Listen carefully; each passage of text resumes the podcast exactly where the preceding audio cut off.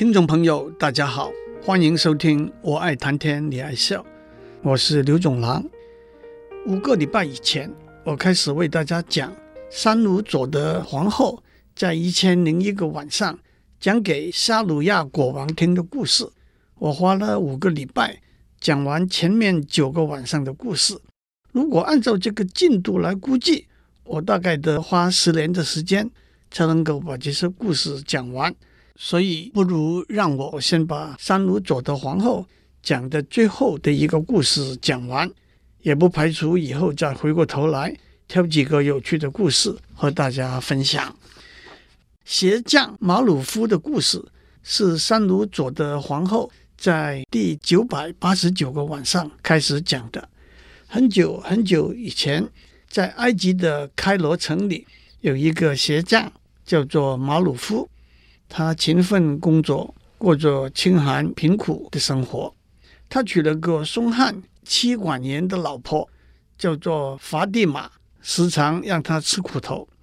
正如诗人说：“夜夜常伴悍妻眠，挨打挨骂真可怜。穿肠毒药加酸醋，送他一命上西天。”有一天早上，马鲁夫要去店里工作了。法蒂玛吩咐他晚上回家的时候带一块蜜糖甜丝糕回来给他吃。马鲁夫说：“我身上一分钱也没有。如果今天有人来补鞋，我赚到钱就一定把甜丝糕买回来。”这个时候天亮了，沙鲁亚国王上朝去了。到了第九百九十个晚上，三鲁佐的皇后继续讲下去。法蒂玛说。我不管你有没有生意，没有甜丝糕就不要回来，否则老娘会让你好看。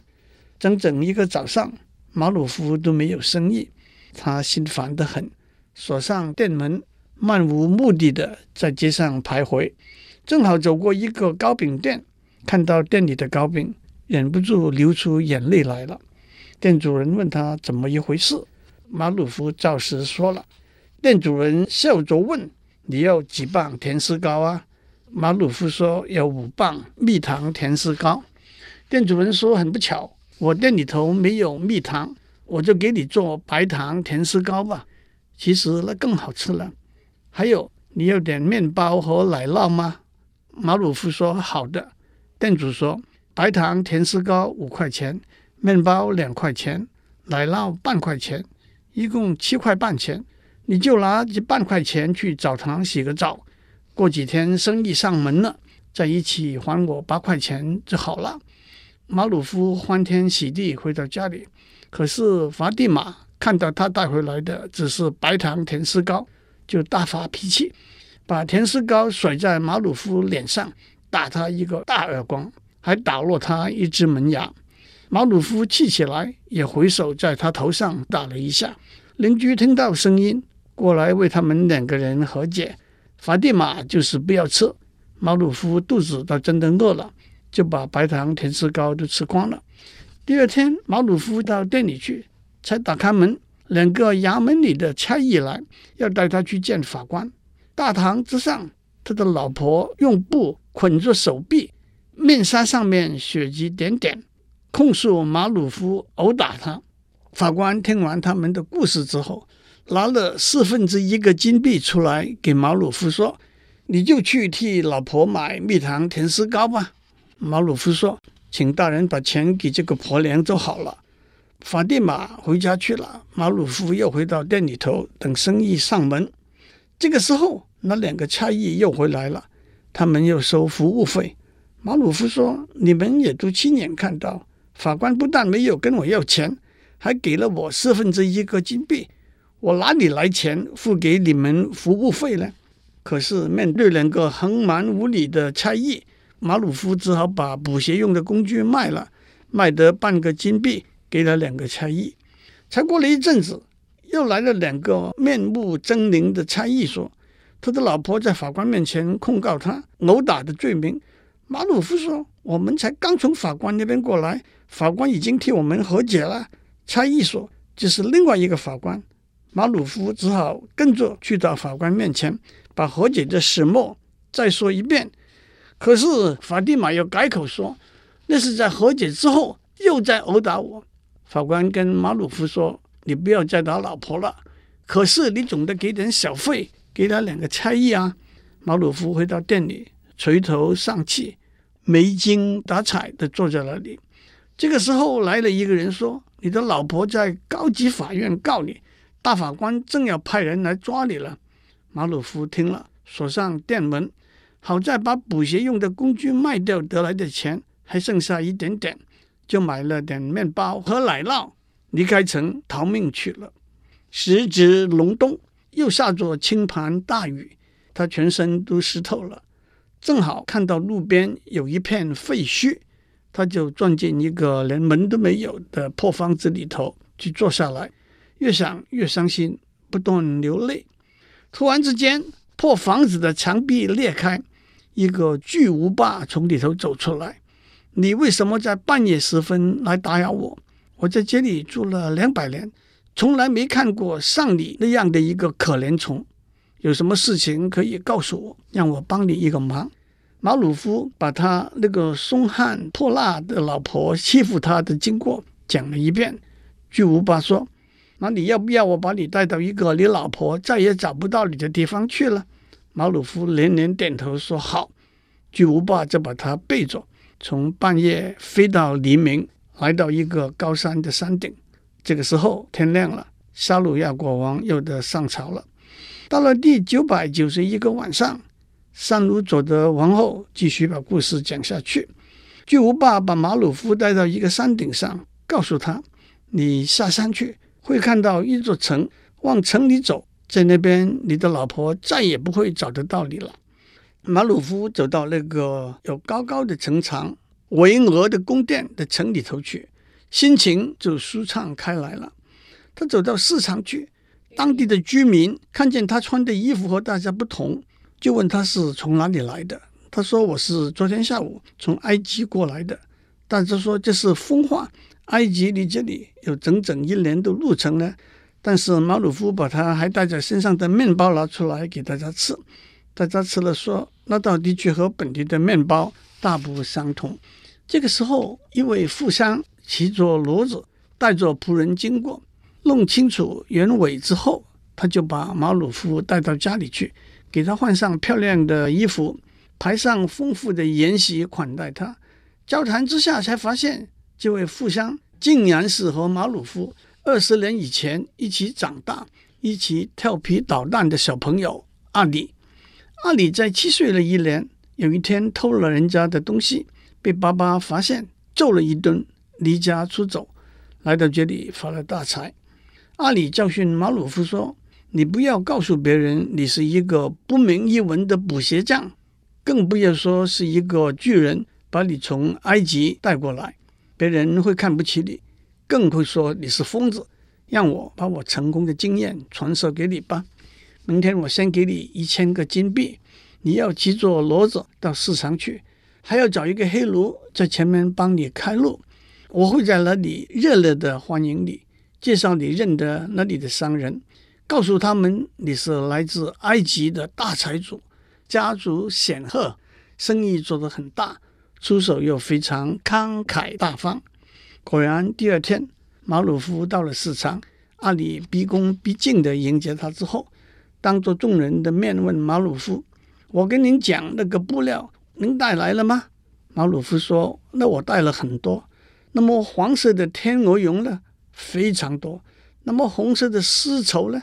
那就更多了。”这个时候，一个乞丐走过来，有些商人给他一两个铜币。别的商人什么都不给，马鲁夫随手拿出几个金币，数也不数，就施舍给那个乞丐了。消息一传开来，乞丐们就蜂拥前来。马鲁夫也不手软，把爱给他的一千个金币都给光了。这个时候，马鲁夫跟在他身边的商人说：“我不知道这里的人那么穷，否则我就把我马鞍上那两大袋金币带过来。”施舍给他们了，商人们就抢着借钱给他做好事。这个一千，那个一千，一共五千个金币。马鲁夫跟他们说：“等我的货物到达的时候，你们要我还金币也可以，要我的货物也可以，通通没有问题。那天晚上，阿里安排了一个盛大的宴会，把许多有钱的商人都请来了。当然，大家都要马鲁夫坐在首席的大位上。第二天，马鲁夫又回到市场去，同样大手笔的借钱，也大手笔的施舍。二十天下来，他一共借了六万金币。这个时候，大家开始议论纷纷了。他们一起去找阿里。阿里说：“你们放心吧，他的货物马上就会到了。”阿里转过身来去找马鲁夫说：“你搞得过了头了，你怎样去偿还你借的六万金币啊？”马鲁夫说：“六万金币是小意思，等我的货物到了，我就会还给他们。要钱给钱，要货给货。”阿里说：“你哪里来的货物啊？”马鲁夫说：“多得很呢。”阿里火起来了：“你真的不要脸！你用我叫你讲的话来对付我。”马鲁夫说：“走吧，不要多说废话了。等我的货物抵达之后，我就会加倍归还欠款。”这个时候，阿里的真是进退两难。我先前说他多好多好，如果我倒过来说他多坏多坏，那就正如成语说：“一连说了两次谎话了。”别的商人来问阿里，这到底是怎么一回事？阿里说：“他也欠我一千个金币啊，我不好意思向他开口。你们借钱给他的时候不问我，现在来问我干什么？”这些商人们就跑到国王那边，原原本本的向国王报告。不料国王是个贪心不足的人，当他听到马鲁夫出手如此大方的时候，他决定要拉拢马鲁夫，甚至跟他的宰相说。要把自己的女儿公主许配给他，可是宰相却认为马鲁夫恐怕是个大骗子。讲到这里，沙鲁亚国王要上朝了。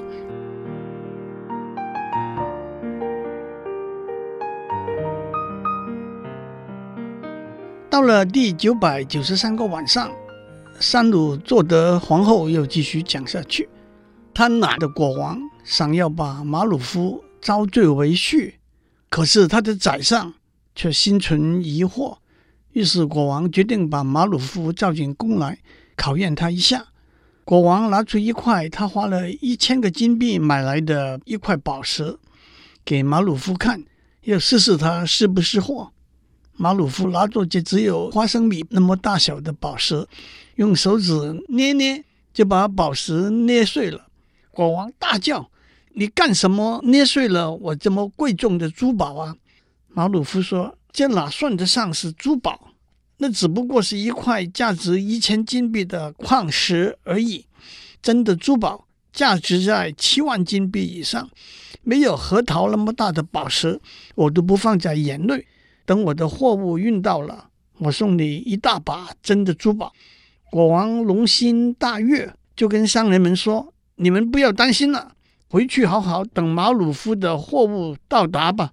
接下来，国王跟宰相说要安排婚礼，把女儿嫁给马鲁夫。宰相心存疑惑，更加上妒忌。本来国王答应把女儿嫁给他的，后来因为公主自己反对作罢，宰相跟国王说：“别相信这个骗子，这样搞下去，说不定真的会赔了夫人又折兵啊。”可是宰相虽然心不甘情不愿，还是得依照国王的吩咐，告诉马鲁夫要开始安排他和公主的婚礼。马鲁夫说：“这不行，我的货物还没有抵达，对这么高贵的一位公主，我要送上非常丰厚的聘礼，而且在婚礼当天，我要大大的赏赐各大臣、官兵和奴婢，更要慷慨的把金子。”布施给穷困的老百姓，我现在不能这样做。可是等我的货物到了，那就是小事一桩了。宰相照实回报给国王，国王说：“不要找拖延的借口了，我的国库充实的很，就把国库打开，照他的想法去做就好了。”于是全国上下一连狂欢了四十天。到了第四十一天，婚礼。按照规划，盛大的举行。可是，当马鲁夫来到公主面前，坐在她身边的时候，他一副闷闷不乐的样子。公主问他为什么，马鲁夫说：“国王实在太心急了一点，一如那个揠苗助长的农夫。我本来要把许多珠宝分送给你的宫女们，让他们开心，也是你的面子。可是我的货物还没有抵达。”公主说：“这是小事，不要放在心上。”于是他们高高兴兴进入洞房了。天也亮了，沙鲁亚国王又上朝去了。到了第九百九十四天晚上，三鲁佐德皇后继续讲马鲁夫的故事。婚礼的第二天早上，马鲁夫穿上驸马的龙袍，来到宫殿，坐在国王旁边。马鲁夫把财务大臣叫来，吩咐他打开国库，赏赐朝上众大臣。这样一连二十天。可是马鲁夫的货物还是没有到达。财务大臣和宰相趁着马鲁夫不在的时候，跟国王说：“国库已经快空了，顶多只能再撑十天。”国王说：“我女婿的货物只不过是延迟到达而已。”在宰相坚持之下，国王问：“那我怎样可以找出真相呢？”宰相说：“知夫莫若妻，让我们请公主。”婉转地盘问他吧。那天晚上吃过晚饭，一番甜言蜜语之后，公主跟马鲁夫说：“你的诚实的回答我，你这样欺骗我的父亲，到底可以拖延多久？如果你欺骗的行为被揭穿了，你会受到很重的处分。不如你先把真相告诉我，我会想办法帮你脱离困境。”马鲁夫说：“好吧，我就把真相告诉你。”你要怎么办就怎么办好了。公主说：“你该知道，诚实是最安全的一艘救生艇。正如诗人说，即使面对焚身烈火，也要坚持走诚实的路，切勿行差踏错，完全信靠真主。愚昧无知的行为，只会带来让真主痛心、让魔鬼得意的后果。”马鲁夫就从头到尾把他的故事讲出来。我只是一个穷苦的补鞋匠，娶了一个凶悍的老婆法蒂玛。我实在受不了他的虐待，只好跑掉了，远离他。公主说：“你先骗了我爸爸，加上我爸爸因为宰相以前曾经向我求婚不遂，因而也不听宰相的劝告。现在我爸爸已经觉得事情有点不对头了。”如果我把真相告诉他，他一定会把你斩首示众。这一来，大家都知道我嫁了一个骗子，我也没有面子了。而且，如果我爸爸砍了你的头，他会要我改嫁别人，这我绝对不能接受。你赶快起来，换上奴仆的衣服，拿着这五千万个金币，远走高飞，到我父亲管不到的地方去，在那里落户做生意。你到了哪里，给我一个信，我会继续捎点钱过去给你。等我父亲过世了，你就可以很体面的堂而皇之的回来。马鲁夫听从公主的安排，一大早出城去了。第二天早上，国王在宰相陪伴之下，把公主传唤过来。公主说：“昨天晚上，驸马一进门，我们还来不及交谈，大太监拿着一封信说。”是皇宫外面站着十个奴仆，他们带来给驸马爷。信里头说：“敬致我们的主人马鲁夫，骆驼队在路上遇到了强盗，他们两千人对付我们五百人，我们众寡不敌，因此行程就给延误了。”话分两头，马鲁夫像丧家之犬一样逃命去了，也练了一首诗。伯劳孤雁分两地，肝肠寸断恨别离。泪眼婆娑与凝噎，何日重逢比翼飞？青似皎洁明月光，长夜伴我心绪忙。早知如此别离苦，深会当年太轻狂。朗日光明正我心，生死不渝真爱存。他日宫中重相聚，美景良辰共婵娟。折花拂柳长相伴，玉颜常驻月长圆。爱情苦果金如意，爱情磨折两心知。讲到这里，天也亮了，我们也先告一个段落。祝您有个平安的一天。